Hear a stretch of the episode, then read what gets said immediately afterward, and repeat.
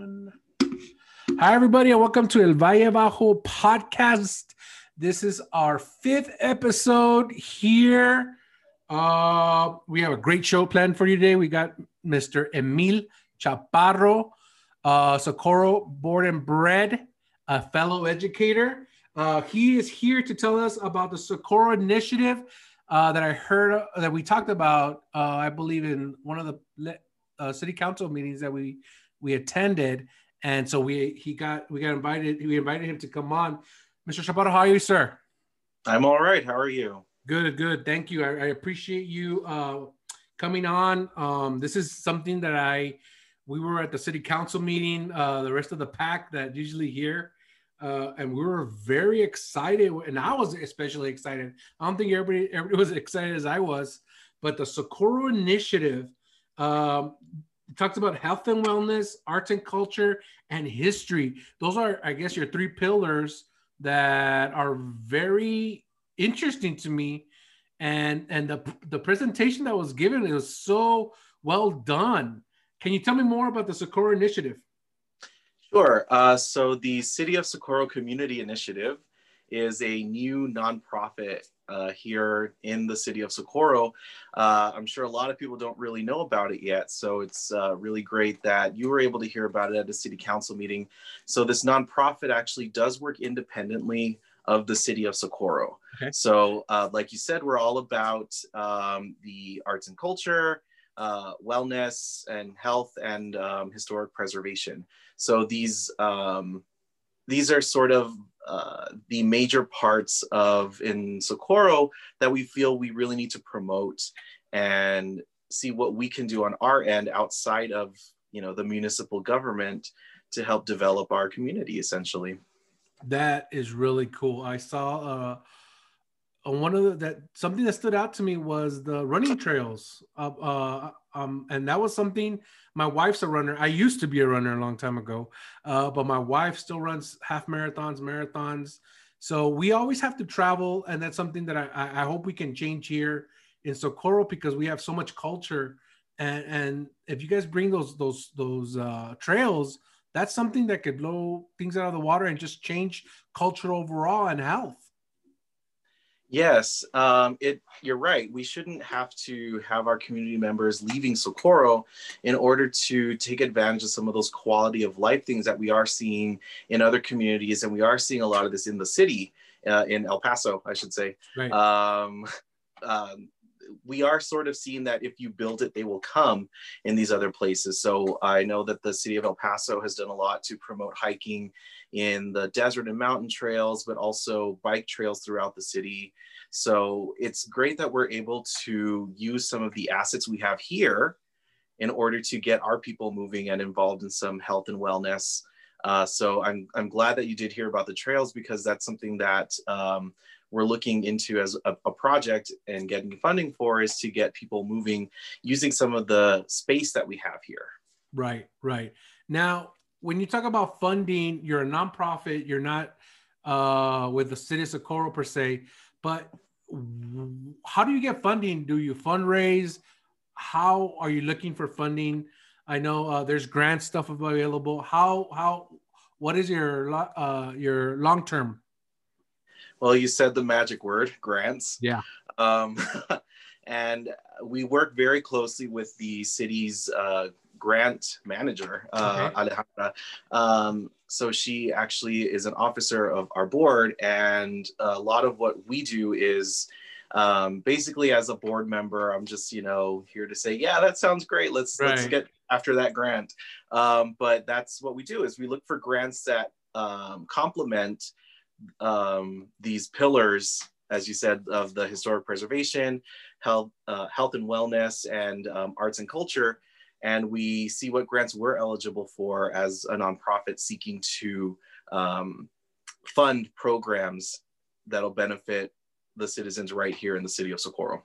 Right, and and you know in El Paso overall it's 85 percent Hispanic. I'm guessing in Socorro it's 95 percent Hispanic, and right now with the pandemic, uh, we all have the underlining. Most of us have the underlying uh, health conditions. And I think this is very important because I myself lost 30 pounds during the pandemic because I was so afraid of, mm-hmm. of, anything happening. and and you and I as educators know that if we have to work close contact with our students and and and things kind of that happen so uh, i believe that we really have to push this i think this is going to be should be a top agenda above a lot of things because our community needs it but and if you built it they will come.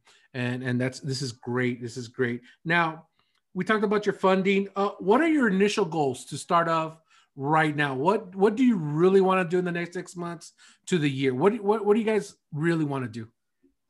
Well this is a very timely question. Um, since we are a pretty much new board we we've only been around for i think um, actually the presentation that you saw i think was our our first annual report to the city wow. Uh, so we've only been around for a year and of course most of that has been during the pandemic so it has been uh, a process getting our goals and stuff figured out, but we actually are right in the process of figuring out some concrete goals. And so the hiking trails that you mentioned is one. And uh, what that is specifically, I guess, so that people have more of an idea of what it is that we're looking into, um, is um, using some of our assets here. So we see a lot of people in the city running and walking along the canals. Right, right. And, and those so, are, go ahead. Mm-hmm. So we do have a couple of those sites um, that we're looking at in sort of developing into being a little bit more aesthetically pleasing, but safe. And um, since we have those spaces here already, the um, I guess more specifically the levees right. on the canal, not actually inside of them, but those are excellent places that people have been using for years that we can capitalize on since the space is there. And the our role then would be to um, use that space in order to create areas for people to walk comfortably and safely and um, to find the funding to do that. Right and and I'll, I'll, tell you something. When i was in city council this was what this is something i wanted.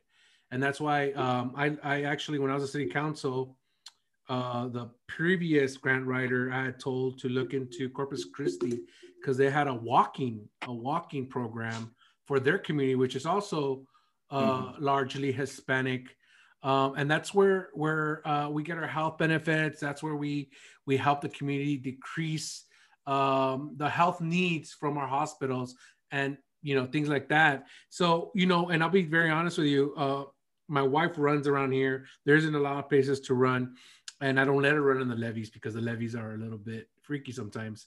Mm-hmm. But you know, it, uh, her brother lives in Tempe or around that area. And when we went to Tempe, they had lights, and they're the same exact levees we have here. They have the lights. That people are walking on them like crazy, but it's the safety issue that everybody's concerned about. And and I tried to take a walk, and I saw some some strange things. I said, "Let's turn around. Let's go back."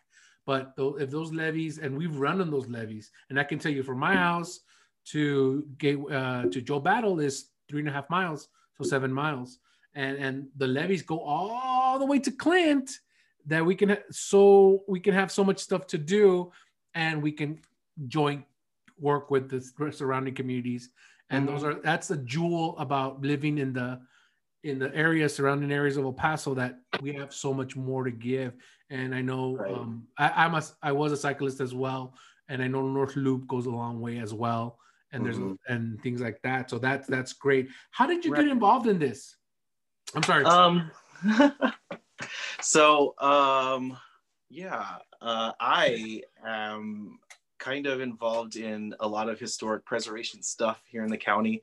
So I'm actually a, uh, a commissioner on the El Paso County Historical Commission as well. Very nice. Um, yeah. So oh. Uh, very cool. The my role in that has been to chair a committee that is devoted specifically to Mission Trail development. So I'm chairing the Mission Trail Development Special Committee through the uh, El Paso County Historical Commission, and um, through there I've been able to uh, I guess, network with more people interested in this area that we call the Mission Trail Ysleta, Socorro San Elizario.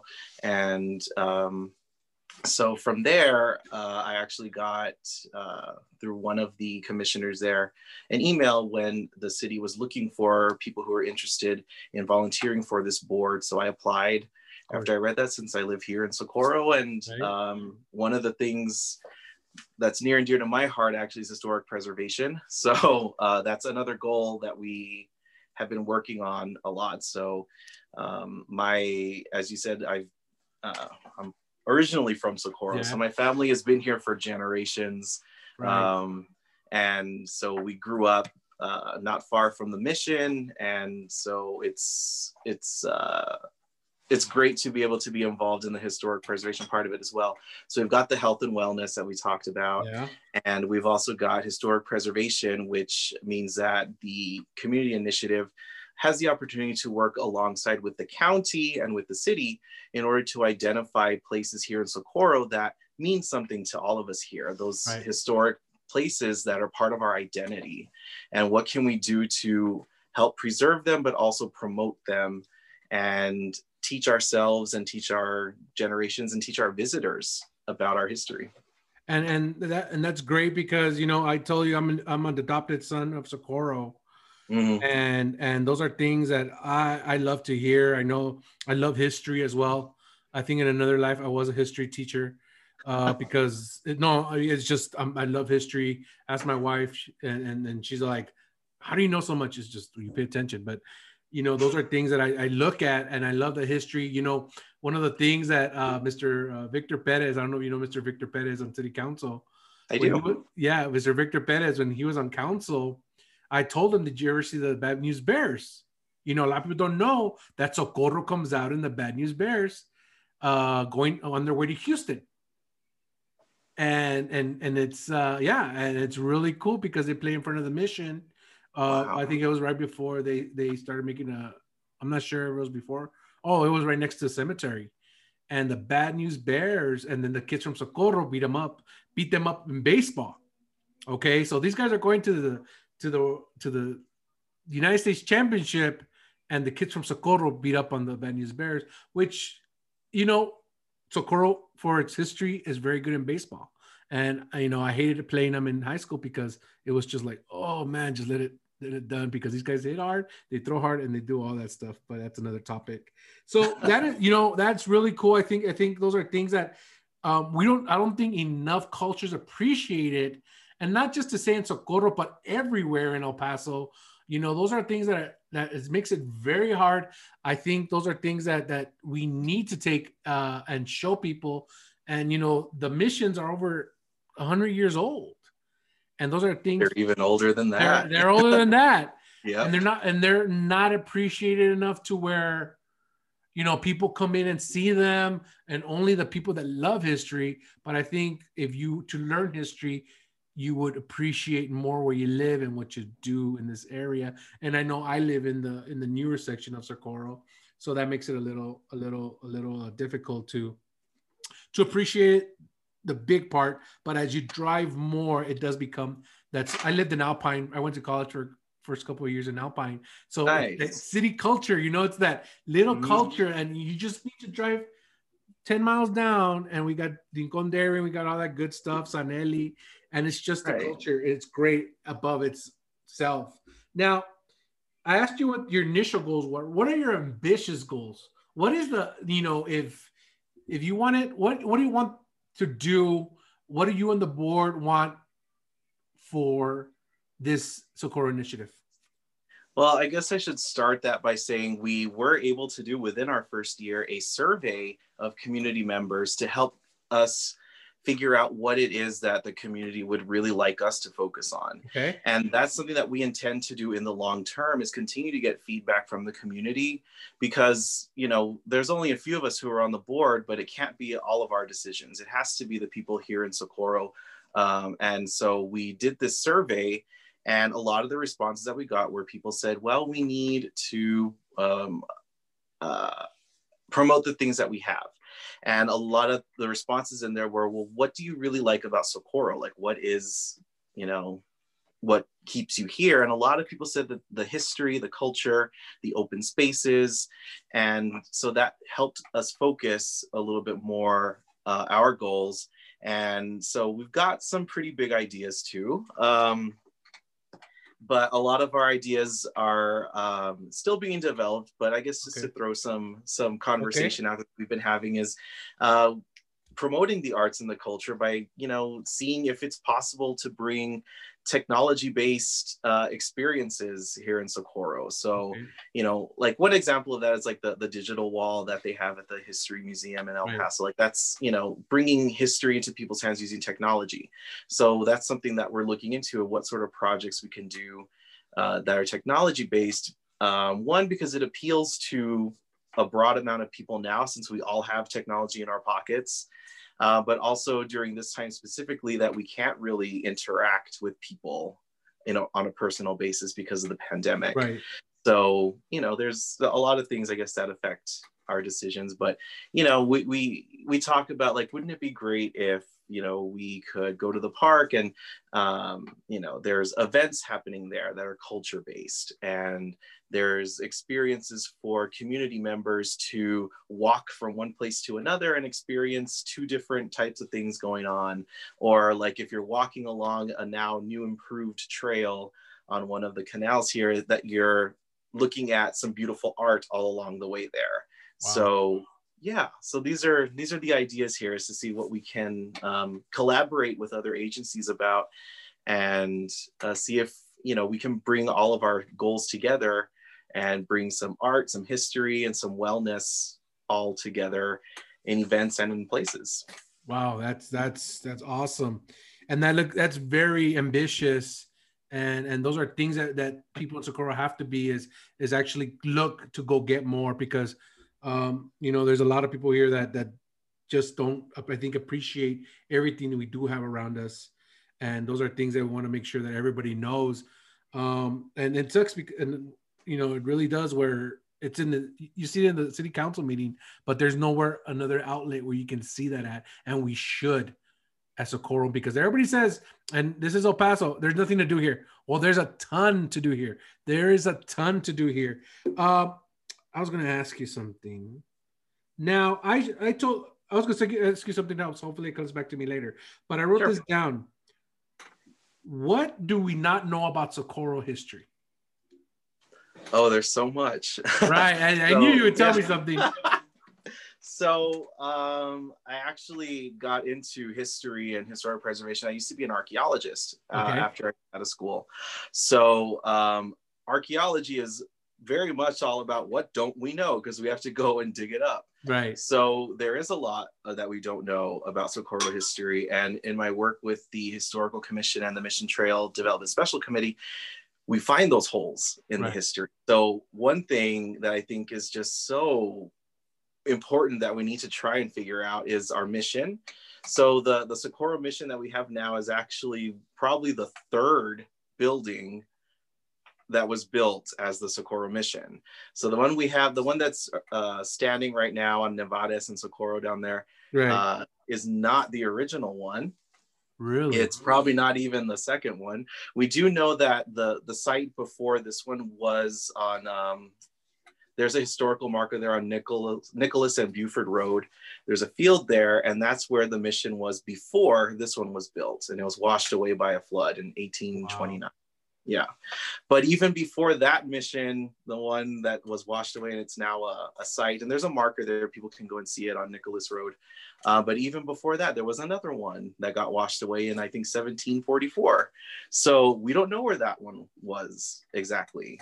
And in 1680 when the spanish and the beatles first came to socorro we know that they uh, had a temporary structure that was dedicated on October 13th, but we don't know where that one was either. So oh, there's, yeah, there's still so much more to learn about our history, especially the origins of our community. There's, I mean, we know kind of the the narrative from the Spaniards uh, writing reports and from the priests who worked here in those early centuries of Socorro. But, you know, if, as far as saying, oh, look, this, you know, is an artifact from the first mission, we don't have it. Wow. Wow. So we we might not know something that happened years before this mission was built.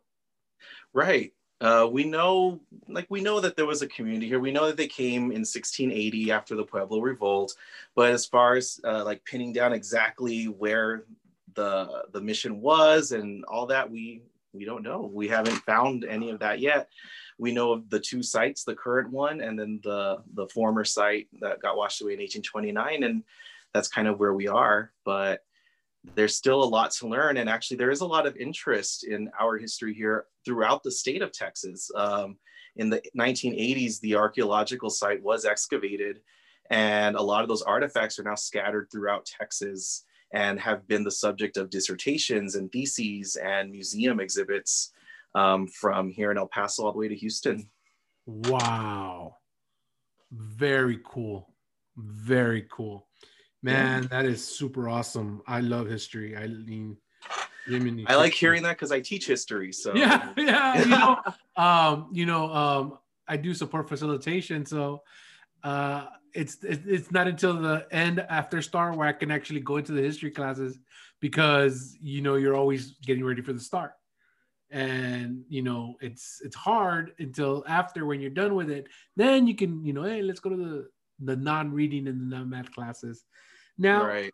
how how by any chance and we talked about this do you get help by the surrounding areas like San Eli clint Tornillo? is there any collaboration Yes. Um, so actually, our board members are all pretty well connected with other agencies and uh, other um, nonprofits. So um, we we have identified uh, our ability to be able to work with other places. So like through me and my historical interests, um, we have uh, started uh, collaborating on some goals with the El Paso County Historical Commission through the Mission Trail Development Committee. Um, so that's one part of it. Uh, we do have a member who is very interested in health. Uh, she works at a, a health clinic. So um, we've talked about reaching out to um, uh, her, uh, I, I, think it's San Vicente, and also with the uh, Paso Norte Health Foundation. There's some opportunity there for collaboration. So um, since we are kind of in our early stages, we are still looking at um, seeing how we can reach out to other agencies, who we can reach out to, and um, see how they can um, help us towards our grant proposals and applications. Very cool. Very cool. I mean, that I just I'm flabbergasted. This is something that is very needed here in the, in our area. Okay, so I don't know if it's the last question, but it's one of the last ones. Talk about the first Thanksgiving. Was it really in San Eli? um, you know, I I've wondered that exactly because I feel like we don't know precisely where that is either because the river has of course changed right. its position. Um, so I mean, I I don't know enough of that story myself to be able to say yes or no or I mean right. I I honestly don't don't really know too much about it. Uh, I mean, I, I, know the story of that first Thanksgiving, April 30th, 1598, and all that. But as far as like where exactly did Juan de Oñate take that step, I I don't really know for sure. I maybe I need to go and, and do some more reading about that. No, I think I think those are that's just information that you know I've always wondered. Um, I'm very into you know, hey, if we did it, you know, give it to us, and then there's so much more history and there's so much more in books, and it's kind of the area we're at now and and the kind of policies we have now in the United States, mm. the political stuff about it. Yeah, um, yeah, it's it's very different now. But I think uh, sometimes when you get into the like the 1619 project, you know, mm. I think that's something that that is very interesting, and and I, I believe you know, and and like the braceros here in El Paso. Yes. Now with our immigration, you know, it's it's just you know I uh, you know, you don't have to answer, but I just think race is so much involved in what we do and what we don't do every day, and to where we are right now. So those are things that uh, you know. My grandmother was a U.S. citizen, but grew up in Mexico, and and that's just to me it's just crazy because you know she was here because her they were picking chile or picking cotton or whatever it was mm-hmm. at the mm-hmm. time so I think there's so much history, and that's how we know about us and know about the area, especially in our area, and mm-hmm. something like the Bracero Project. Can you tell us about the Bracero Project for people that don't know? Um, so I actually don't know too much about it um, because I focus so much on Mission Trail, but the Bracero program here in Socorro was is centered around the Rio Vista farm. Right. Um, so we actually um, the the city has recognized that site as being extremely significant to the history of this of um, of Socorro, and so there is actually um, in the process of getting federal recognition for that site as a historically significant site. Uh, the Bracero program, um, I, I, don't know too much about the program itself, unfortunately, but I do know that Rio Vista Farm was kind of like the epicenter for it here in our area. Wow, yeah. So I would like to apologize just because he knows history. I'm not asking him all these questions.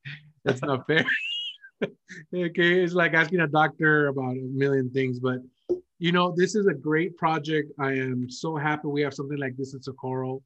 Um, I would like to have you on again whenever you guys like. If you have announcements, things like that, because um, I believe the health and wellness, arts and culture, and the history uh, could actually um, be something that to be proud of here in Socorro. And I'll be honest with you, uh, living here, it's not always the the people don't always know what we've been through to be here. I've been here 13 right. years now.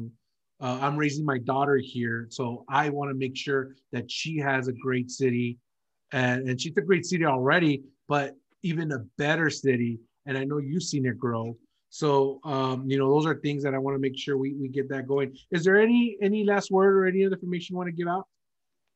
Um, so it because we are uh, kind of starting out, uh, we will soon have a uh, a website that people can go to. So eventually you'll be able to Google the community and City of Socorro Community Initiative and, and find us.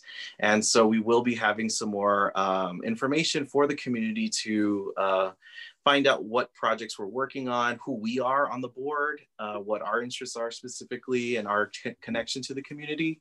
So um, I would just encourage the people of Socorro to keep um, keep uh, I guess looking for that information and uh, understand that you know we're we're kind of just starting out and we're looking to do some wonderful things and we're looking to uh, collaborate with the community. So uh, any thoughts, ideas that people have, we would really love to hear them. Awesome, awesome. Just to recap, this is uh, Mr. Emil Chaparro. He is one of the board members for the Socorro Initiative here in Socorro, Texas. It's folk. It has three pillars of health and wellness, arts and culture, and history, which is, uh, I believe, much needed here in Socorro, and and you know has a lot of history here in Socorro.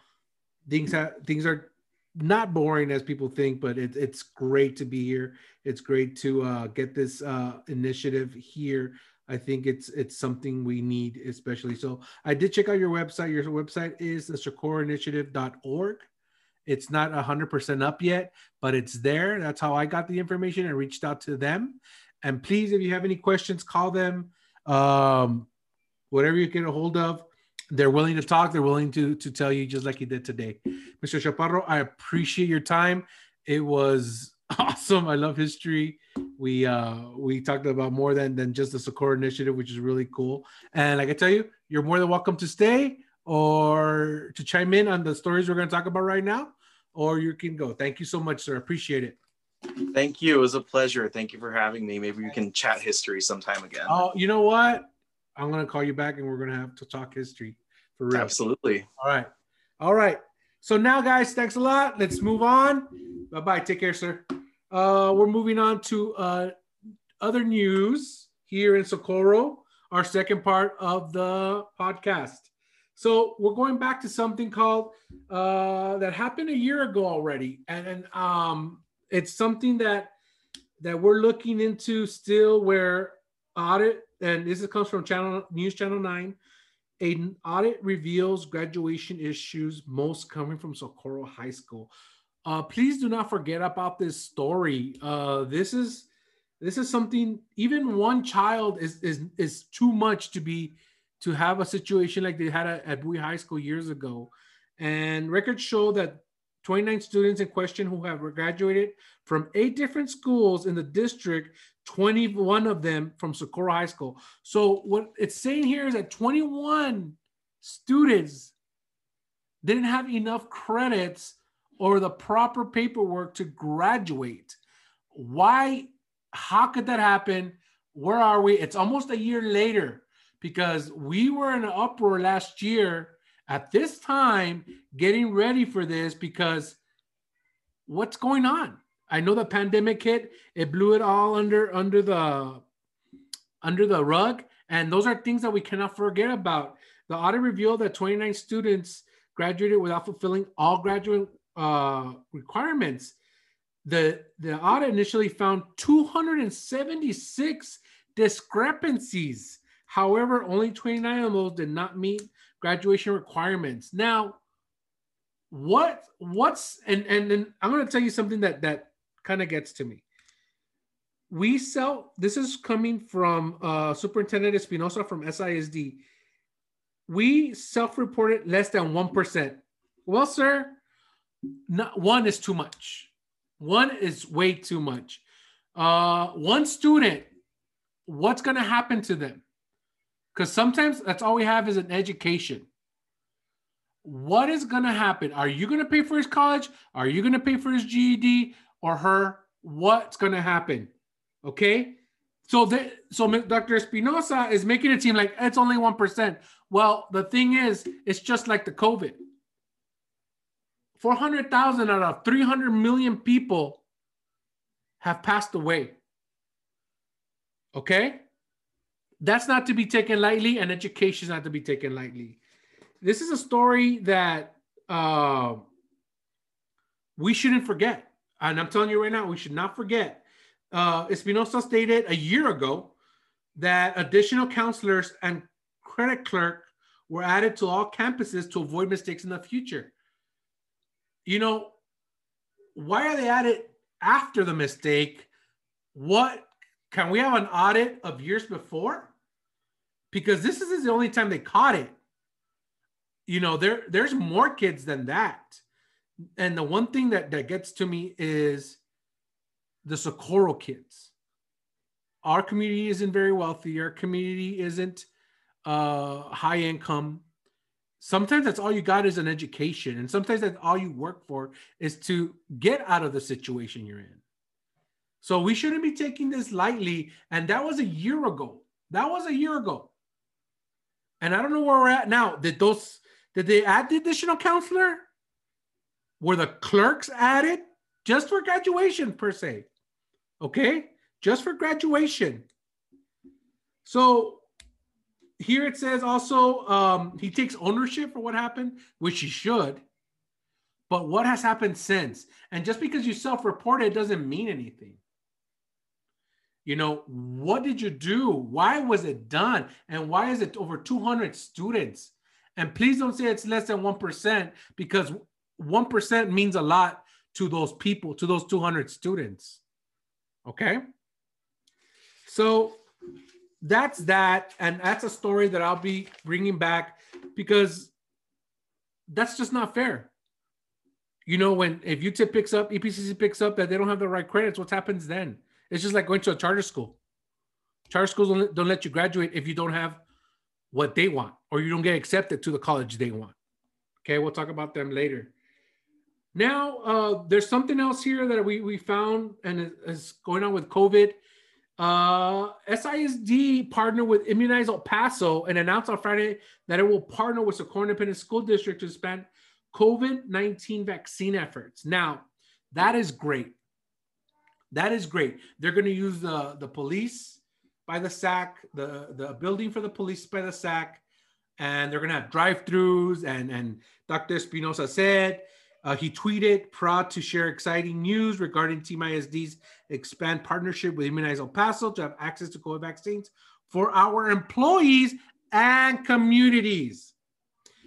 But the one thing it doesn't tell you is that teachers are not jumping ahead of the line there you're not you're not a uh what if you're not one A or one B, you're not gonna get it.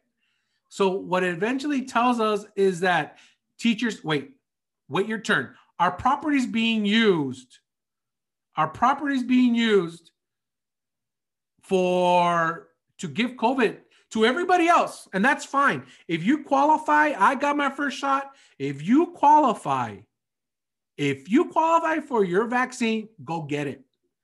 My only issue is that teachers in Socorro are not first in line. Teachers in Socorro are not the first people to get it because they're using your your facilities. Your tax dollars are paying for other people to get shots. And that's not bad. It's just bad that, that Socorro teachers are not first in line. That's what's bad. If they're using your facilities, then I should I would be then my teachers get vaccinated first. Because yes, we're going to go back February 1st no matter what happens. Superintendents did not ask for an extension like they did in Laredo. Laredo did ask for an extension and they got it February 1st to the 16th, and they're being home. They're home remote learning because it's not safe. And I don't know what, what's going on here in El Paso, but for the last two days, we had over 600 cases. And somehow the rate's still under 20, which I don't I don't understand. So he goes on and says the initial drive location will handle second shot. So wait, wait, wait, wait, wait. Second shots. They're not giving out first shots, they're only giving out second shots. So not everybody gets a shot. Um, and you have to receive the Moderna. Eventually, the location will offer first doses when supplies become available. So what's happening here is that Dr. Espinoza is looking for good press right now after we reported last week that he had a tantrum. And that's happening right now because teachers don't get excited. You're not getting the shot if you don't are not in 1A or 1B. What the stipulation should have been is that my teachers get the shot first and then I'll let you use my facilities. Okay? So that's you gotta be attention to details because I can tell you, hey, uh, parking for free, but across the street, or any other dumb example I can think of. But here is where Socorro is using the police the police uh, area for drive-through, which will displace our, off, Socorro ISD officers, and they get to use it, but not for teachers. Okay, because right now El Paso to to Socorro, they're all hubs for for vaccinations, and everybody can have that. You're a hub, but you don't have the vaccinations. The stipulation should have been so Socorro teachers first, and then everybody else. And let me let's talk about that. Um, Tornillo ISD, okay. Uh, Ms. Vega at so uh, at Tornillo ISD, the superintendent got 88 percent, 88 percent of the teachers and staff vaccinated. I'm guessing five, seven percent didn't want it for whatever reason, or they couldn't have it. So you're telling me that the smallest district in Texas or in our El Paso County was able to get 88% of their teachers vaccinated. How did that happen? What strings did she pull? And it doesn't matter. She got it done. That's leadership. When you can get that done and you vaccinate 88% of your teachers, you're doing something right and you care about your teachers. So look out for Tornillo ISD, man. That's that's really awesome. So let's move on. Uh, for Texas 23 congressman, uh, Tony Gonzales, we have him on the show. We're still working to get him back the you know when you get to Congress, I think you know it's it's it's, it's hectic. But after January 6th, it's even more hectic. So uh, I got the story from People. Rep Tony Gonzales, a Navy vet, says the insurrection reminded reminded me of a time in combat. So the the insurrection reminded of him in combat. Our our mantle of democracy was attacked. Tony Gonzales, I talked to him. I've seen him. We've talked here and there. He's a buddy. He felt like it was like he was in war. And and the and what he says is that you either fight or you run. And and those are things that that come on. For a, a vet i'm not a vet. I'm not even i'm a teacher and that's it. I can't imagine myself in combat. But i'm thinking is the scariest thing that anybody can go through. And he's comparing it to combat. So the story goes on. When the mob was pounding on the door to the house chambers wednesday rep. Tony gonzales felt he was back in the war zone says the 20 year naval combat veteran it reminded me very much of the time in combat, says Gonzales, a retired Master Chief who served in uh, Iraq and Afghanistan. You either fight or you run. This is the United States of America. Okay? It's Washington, D.C. It's not, you know, Chicago. It's not uh, El Paso. It's not anywhere else where you can find or you walk into the wrong neighborhood or anything like that. It's Washington, D.C., where there's protection everywhere because, and there's everything because it's Washington, D.C., our government's there. And he's and he's saying that it reminds him of Iran and Afghanistan, and he and he's using the, ling- uh, the language of you either fight or you run. Okay, when I was growing up, there was a lot of drive-bys where I lived. I can remember me, my brother and my sister were, oh, why is that car slowing down? Oh, whoa, whoa, whoa. You look out and there you go. And it happened. I was in one one, in one once, and it was scary. And those are things that I never forget and I never want to relive. How is it when you get you you spend a year uh, you spend a year running for a position in Congress and you're comparing it to war? There's something broken in the system there. As members of Congress were evacuated, he decided to stay behind and fight alongside fellow uh, freshman Republican congressman from Texas, Ronny Jackson, Troy Nehls, and Pat Fallon, and Gonzales friend, Rep. Tony Mark Mullin of Oklahoma. We just looked at each other and we're like, I'm with you. However this goes, I'm with you. Okay, uh, I remember um, Veronica Escobar in that video and she was afraid. So when somebody says, We're I'm with you no matter what, I'm with you. And I remind you, I'm not a, a combat veteran uh, or anything like that. But if I'm telling somebody I'm with you no matter what, that means that, hey, this can go all right. This can go sour. Okay? This can go sour, and we're here uh, fighting, fighting with the Capitol Police guns drawn, things like that. And and and i don't know. It's it's crazy talk where in the united states we're talking about people taking over the capitol. I mean white house down you know things like that. And the five congressmen helped capitol police pile furniture in front of the door then armed themselves with makeshift weapons makeshift weapons no matter what happens this is going down the mob was going to come in and they weren't looking to talk, Gonzales said. You could hear the stampede. They weren't going to talk. They were, they, you know, and you heard, if you don't hear the news, they they called for uh, Mike Pence being hanged. Where's Nancy? Where's AOC? Where are all those people? You know, I don't think we can grasp the, the gravity of what happened that day. Um, and, and to remind you that Mr. Gonzales is a Republican and and he had to fight this off. Okay and and they were looking for mike pence as well. So it goes on to say you know um if it wouldn't if we hadn't stopped them i firmly believe that we you would have been the same scenes that we saw in the senate chambers and the house chambers gonzales said. And i'm really proud that we didn't see that when Congress returned to the floor, Fallon, Fallon, uh, Nehls, Fallon, Jackson, and Mullin voted in favor of challenges the results in Arizona. So there's an insurrection, and these Republicans, uh, senators or congressmen, still vote against the results.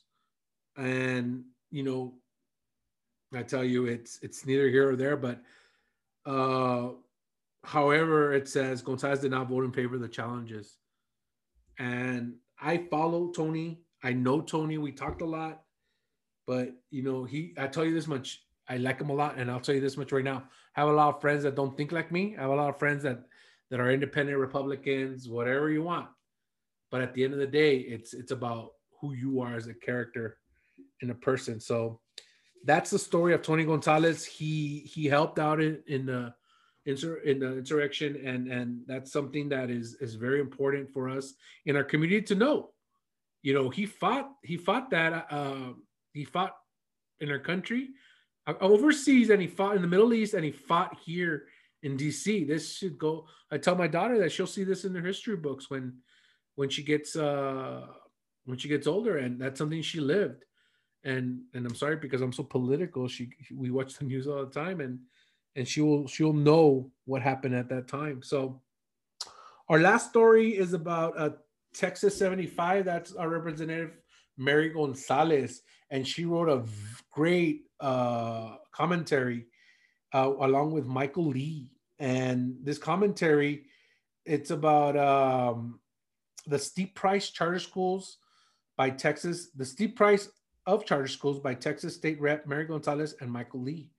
So Mary, we've interviewed her here before. She's a huge proponent for public uh, public schools. Um, we've talked about charter schools. She's she's you know those are things that, but it's going to tell you a lot more here about it.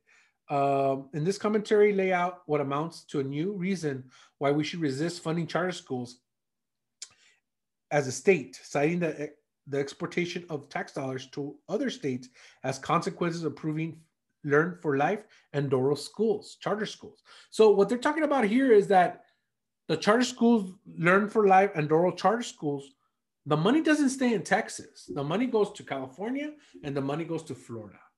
Okay, those are things that that that if you even idea, I think idea comes out of Texas, but the, the, the biggest ones we have here, idea and harmony.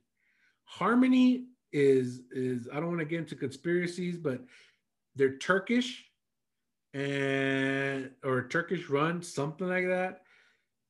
And uh Idea is the ones that's got floor seats at the Spurs and they get private planes. So when do you see teachers or cabinet members in private planes in public schools? You don't because I'll tell you, you'll see right now. Uh, so it goes on saying exporting tax dollars to another state removes those funds from the Texas economy, enriching other states at the expense at the expense of our own. That's something we should be reluctant to do at any time, much less in the middle of a global pandemic. And it's true. Why are we giving money to everybody but us? Okay. And we're giving money to California, we're giving money to Florida. And during the pandemic, and and you know, everybody's talking about they're gonna cut public schools because public schools always get shafted. Uh, Emil Chaparro was a public is a public school teacher. I'm a public school teacher. Uh, I just heard the podcast uh, Point of Order with Evan Smith, and the the commissioner of education was on, and he said that education wasn't going to get a cut. But then another tweet comes out where uh, they're looking to cut in the Senate public education. So we have to be really concerned about this. Uh, so much less in the middle of a global pandemic, historic unemployment, and economic recession. But this is nothing new. These are simply the most recent charter companies with out-of-state ties to approve and operate in Texas. And and the thing is that our friend Georgina Perez fights against charter schools on the state board of education, but then Mike Morath says, pass them. And and that's what voting comes along. That's where voting is so important because the people you vote in is what's happening if you're a teacher or a public educator somewhere in Texas or in El Paso, you really have to see who you're voting for. Like this year, we got Joe Biden and we got Mr. Cardena. Cardena? No, I don't think it's Cardena. Our new board of uh, school board of uh, education secretary. And and those are things that that we have to look at because Betsy DeVos gave money to charter schools as, as the PPP loans. Uh, La Fe got over 300,000 uh, public schools got zero because the state has the money, over $300 million that can be dispersed to help schools. I think it's more than that. So we got to be really smart who you vote in because if you're voting, if, uh, it doesn't matter if you're Republican, Democrat, Independent. What matters is what what do you do? What's the future of your job? If you keep voting Governor Abbott in and, and Ken Paxton in, excuse me, then that's what you're going to get. You vote and you get that because your job doesn't mean them doesn't make them money. It costs them money, and and and that's the price we pay here in in in the United States, where money rules all. Capitalism is is is king of all. So um, that's where you gotta when you get to the voting. That's where it's very important. a permanent solution policy solution that would save at least 882 million, almost a billion dollars, that would go to traditional public schools is where charters receive the same per student funding as the districts where charters are located.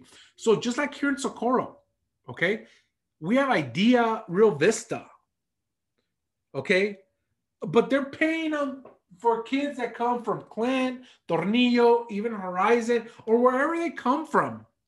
But they're taking money away from our kids at Sanchez at Socorro Middle, at Waco, at Rojas. Those are the, and I'm, I'm going to tell you this much. I give Dr. Espinoza big credit for the walks we used to have. Since the pandemic, there's no more walks. Where we walk to get kids back to SISD and surrounding public school districts. Because that's where they should be. As a special education teacher, I do receive students from IDEA why do the parents leave? Because they don't get accommodations. They get thrown in the classroom, they don't get one on one help, and that's true. And that's true. So if you're in a charter school, you need to reevaluate uh, the, the education for your kids and and the real world experiences that public schools has. Okay. So that, it keeps going, and, and it's a great, great article. Uh, charter schools receive an average of $1,150 more per student compared to a traditional school district. They also receive COVID relief. The state has a public COVID relief. So, what in the world? Are, why are they getting more? Because charter, and I'll tell you, uh, the Fosters, uh, Creed gave 22 million to Idea to come to El Paso. Why don't they give those 22 million to public schools? And and you know, we should be doing we should be we should be that's what you be doing. Okay? So why do they get more and they don't give you more? Because guess what? They don't have athletics. Um, because it happens what happens is that Title Nine kicks in.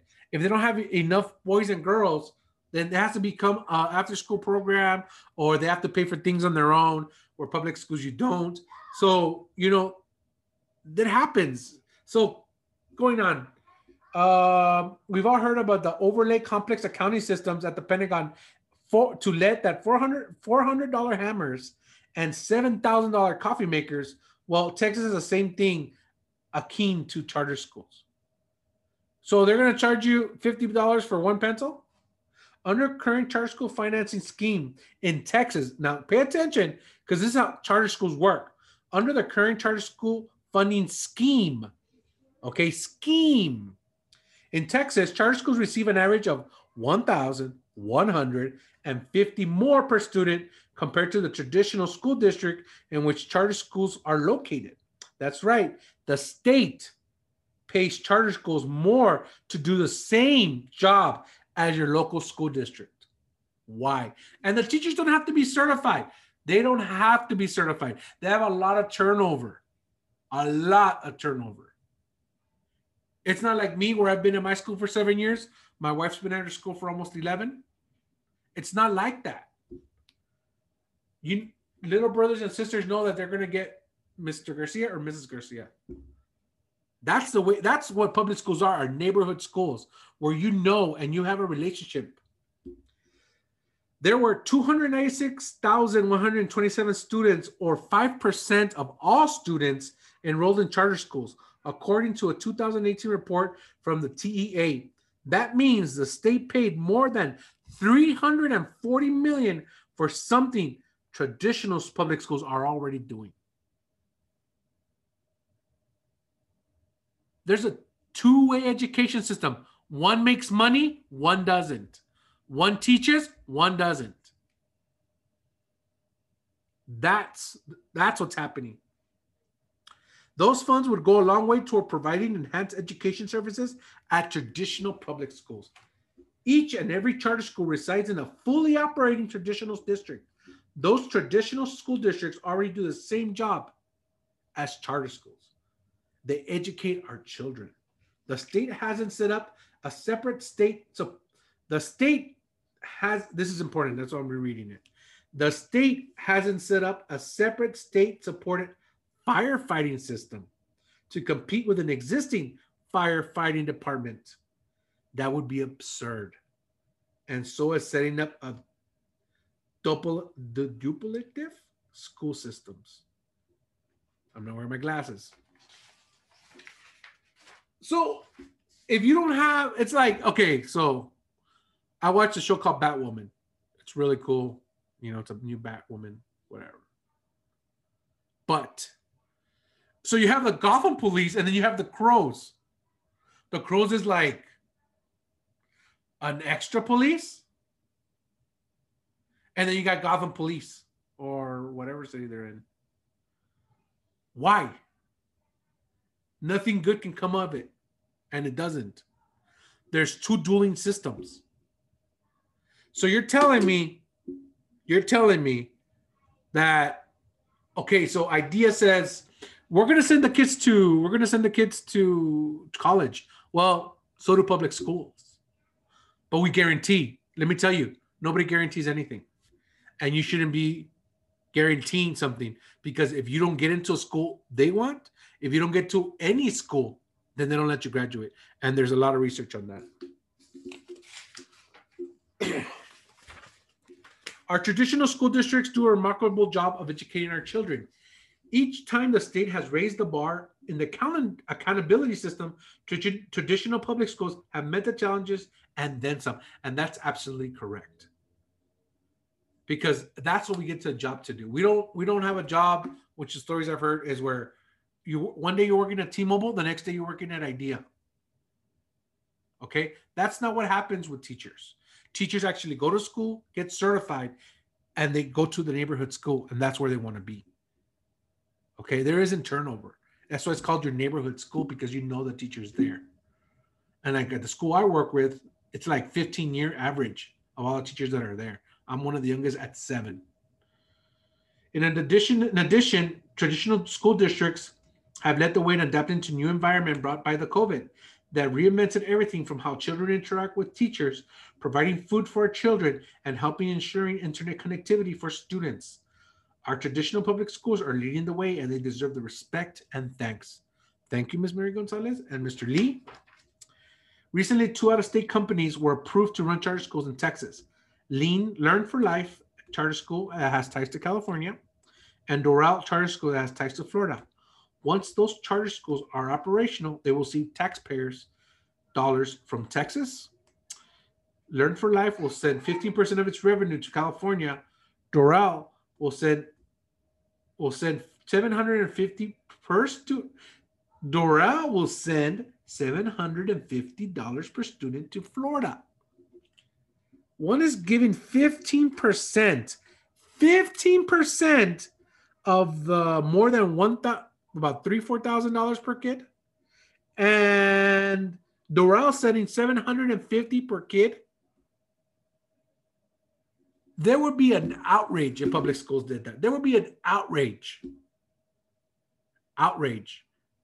There is no due process in charter schools. Don't get fooled because, oh, well, they told me this. They promise you the world. But I promise you this they're not getting your kids ready for the world because your kids need to be around all different kind of students. Exporting your tax dollars to another state removes those funds from Texas economy enriching other states at our expense. That's something we should be reluctant to do at any time, much less in the middle of a global pandemic.